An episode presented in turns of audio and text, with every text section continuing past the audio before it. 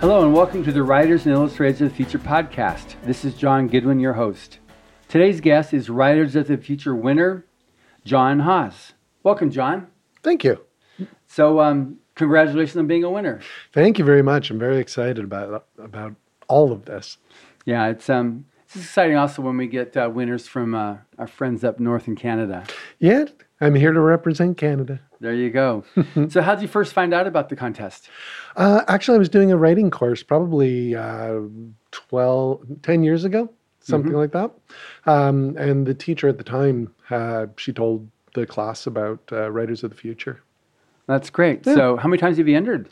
Uh, 10 in all, with the 10th one being my win here. Um, I got two honorable mentions and one silver honorable mention in that time.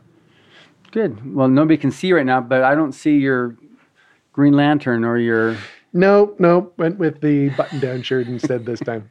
Okay, good. So, are you mostly a science fiction dude as compared to fantasy, or? Um, I do science fiction, fantasy, and horror. Um, I did uh, my, the book that I have that's out there is humorous fantasy. Uh, this win in win, Writers of the Future is horror, um, but I'm all over the place. I even do a couple of mysteries here and there. Wow. Okay. Good. So um, now, how does becoming a professional writer fit in with your your lifeline? Oh, that's that's the big goal right now, uh, to be a full time writer. Um, I would, I'd love to be rich and famous. Like who wouldn't be, Yeah. right? But that's a later goal. Right. Right now, the next goal in line is full time writer to replace my income that I get at work with what I get from writing and uh, be able to sustain myself and and my kids and uh, not have our lifestyle change. Right. But yeah, I want to just be able to sit at home and write all day. Wow. Well, that's like definitely. This is a place to go because you're going to find a lot of the judges that will be here teaching the workshops throughout the week. That can definitely help address those questions. What you know, how to do that, how to go about it, what the pitfalls, and the whole thing, and and what to watch for so that you can succeed with that. Yeah, that's some information that I'm I'm definitely uh, looking for this And week. it's rarely taught. You know, you, you can get writing courses teach you how to write, but the business of writing is a whole different critter. It's true. It's true. Um, I do. I, I- think I have a lot of the the information on on how to write, but the business side and the marketing side and how to Yeah. get myself out there, it's something that I don't necessarily know about. Yeah, yeah, and that's what these will definitely help with.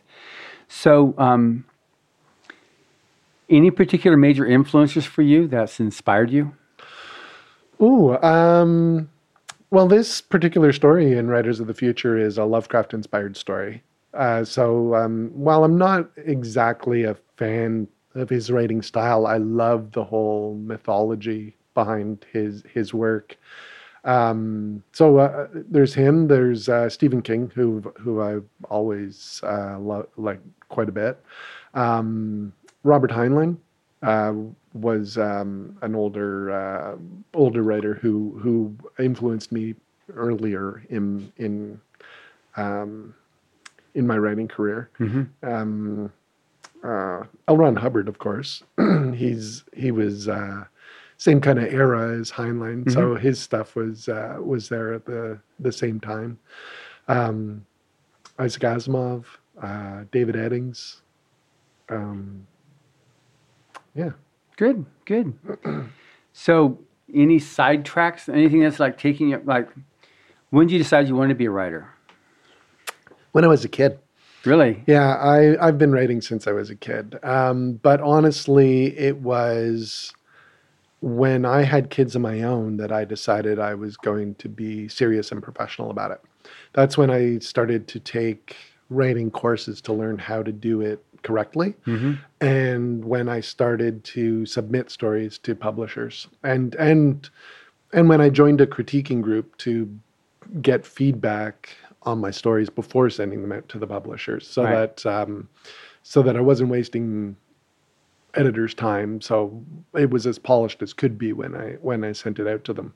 So yeah, when my uh, when I had my my two sons, that's when I decided to be more uh, serious about it because I wanted them to be able to go to school and say instead of saying, "Oh, my dad works in an office," they go to school and they say, "My dad's a writer." Cool, cool. So, um, what are you looking forward to uh, this coming week? Uh, well, like we said earlier, the uh, learning about the business side of writing uh, is definitely a big thing. Um, also, meeting these writers who I've been reading for years. Mm-hmm. Um, uh, so far, uh, David Farland and uh, Tim Powers, Orson Scott Card, just just meeting them and being in the same room as them is uh, is so surreal. Yeah. Um, but actually sitting there and getting teaching from them um, about how they do things, the pitfalls that they've gone through, and and what they uh, what they think um, is just invaluable. That's great. Have you met Rob Sawyer before? Yes, yeah, Okay, we're good. both uh, we're both from Ottawa, so yeah, um, exactly. yeah, there's um there's a, uh conference there called uh, CanCon, which is uh, every year in October, and it's for uh, Canadian content in um, in this kind of genre fiction, so uh, fantasy, sci-fi, horror, uh, mystery, and uh, Rob is usually there. So I've met him a couple of times. Um, I don't know if he would remember me, but I remember him. well, he'll definitely remember you now when he sees Yeah, when he when he yeah. his, as a guest instructor. So, what can we look forward to seeing from you uh, next? Ooh, um, well, I've got my first novel that is out there that was published uh, two years ago. That's uh, The Reluctant Barbarian. Mhm. And the sequel to it, The Wayward Spider, is coming out this year, both from uh, Renaissance Press. Uh, they are a uh, Ottawa based publisher, uh, very, very good at working with uh, new writers. And, That's great. Yeah, yeah, that's, re- that's good. So uh, that will be my uh, my next uh, big thing that's uh, coming out, and other than that, I'm uh, I'm working on the next book. So That's uh, good. yeah. And hopefully, we get your face out in front of a bunch more people in uh, in uh, print and on TV over the next uh, couple weeks too. That would be great. That would Yeah. be great. I do have a couple of signings coming up uh, at bookstores in Ottawa that were set up by uh, by Writers of the Future. So uh, so that uh, that's another. We're looking that's- forward to a, a launch of a very very successful career. Well, you know what? When I am a full time writer and rich and famous, I will uh, definitely have Writers of the Future to thank for for getting me started on that. Well, great. So, best of luck to you on this thing, John. And uh, again, congratulations. Thank you very much. Thank you for listening.